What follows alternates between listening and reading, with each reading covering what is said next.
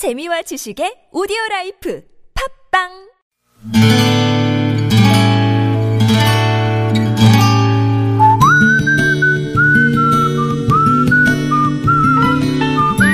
여러분 기억 속에서 여전히 반짝거리는 한 사람, 그 사람과의 추억을 떠올려보는 시간, 당신이라는 참 좋은 사람. 오늘은 부산광역시 북구 만덕동에 사시는 서진희 씨의 참 좋은 사람을 만나봅니다.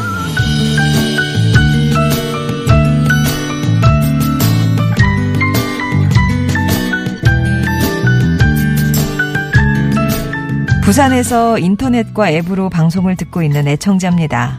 저는 딸 셋의 막내로 부산에서 태어나 부산에서 살고 있는 부산 토박이에요. 제가 초등학교 이 학년 때니까 벌써 이십칠 년이나 됐네요. 수업을 마치고 나와보니 비가 억수같이 퍼붓고 있었습니다. 교문 앞에는 갑자기 내린 비 때문에 아이를 데리러 오신 학부모들이 알록달록 우산을 들고는 아이를 찾아 우산을 씌워주고 계셨어요. 당시 저희 부모님은 맞벌이를 하고 계셔서 헛된 바람인 줄은 알았지만 혹시나 하는 마음으로 엄마를 찾아봤습니다. 하지만 역시나 였습니다.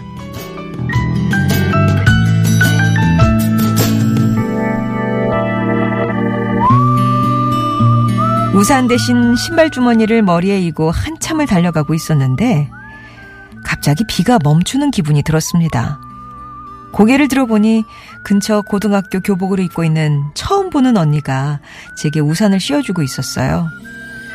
어린 저는 부끄러운 마음에 아무 말도 못하고 걷다가 언덕을 한참 올라가야 하는 길이었지만 다 왔다 말하고는 도망치듯 빗속을 뚫고 달려갔었죠.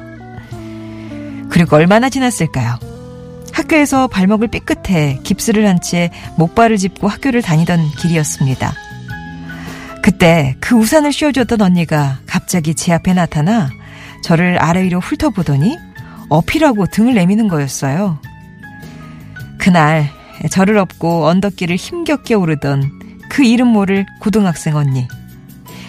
가끔 삶이 버거울 때 저는 당신이라는 참 좋은 사람을 떠올린답니다.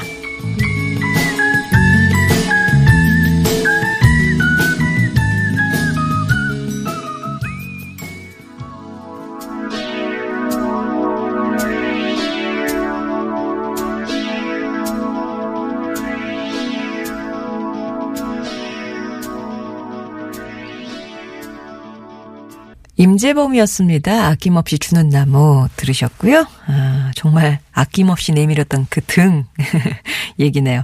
당신이라는 참 좋은 사람, 오늘은 부산에 사시는 서진희 씨 사연을 소개해드렸어요. 당시 진희 씨네 집은 그 부산 남구 문현동 아실라나요? 언덕을 한참 올라가야 하는 곳에 있었다고 해요. 경사가 경사가 그냥 가팔라서 그냥 올라가도 헉헉대는 곳이었는데 근데 모르는 언니가 예전에 한번 우산 씌워준 적이 있다는 인연으로 서진희 씨를 보고는 또 망설임 없이 등을 내밀어서 업혀라 이렇게 말을 해줬던 거죠. 잘 기억이 나진 않지만 그 언니는 단발머리에 좀 통통한 몸집에 조곤조곤 말을 하는 그런 언니였다는 기억이 납니다. 그렇게 언니는 자기 백팩을 앞으로 메고 예, 가방에 목발까지 들고 있던 어린 초등학생을 업은 채 그 가파른 언덕길을 올라갔다고 합니다. 그나마 진희 씨가 그 또래보다는 조금 작고 왜소한 체격이라 그렇게 무겁진 않았겠지만 그래도요, 여고생이 자기 가방 메고요. 그 초등학생이 초등학생의 가방에 초등학생의 목발까지 올라가는데 아주 버거웠을 거라고. 그렇게 집까지 진희 씨를 업어주고 돌아 내려가는 언니한테 제대로 된 인사를 하지 못해서 그게 그렇게 또 마음에 걸리셨나 봐요. 언젠가 언니 만나면 이번에는 내가 먼저 달려가서 인사해야지 했었는데 이후에 그 언니를 다시는 만나지 못했다고요. 유독 다른 건 기억이 좀 가물가물한데 그 언니의 따뜻했던 등은 온기까지 기억이 나신다면서 늘 이 시간에 다른 사람들 사연 들을 때마다 그 언니 생각이 나서 큰맘 먹고 신청을 하셨다고 합니다.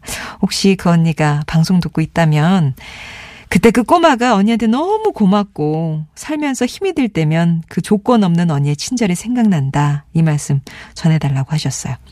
서진희 씨께는 의류 상품권 선물로 보내드리겠습니다. 아, 이 언니 참 괜찮네요. 고등학생 언니인데 예. 탁 위아래로 물끄러미보다 업혀라 이래가지고 그리고 타고 예, 끝까지 올라가서 내려 자기는 내려가는 길이잖아요. 와 대단했던 언니.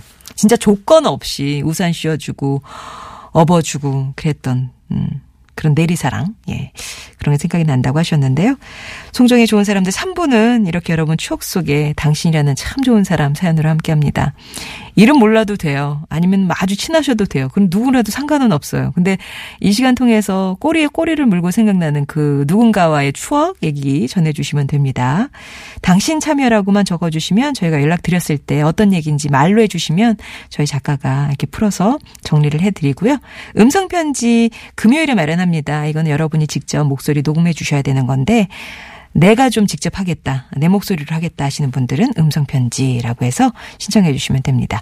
티비에스 앱이 열려 있고요. 오십 원의 유료 문자 메시지 우물정 공구오일 번 무료 모바일 메신저 카카오톡 이용하셔서 참여 의사만 일단 표시해 주시기 바랍니다.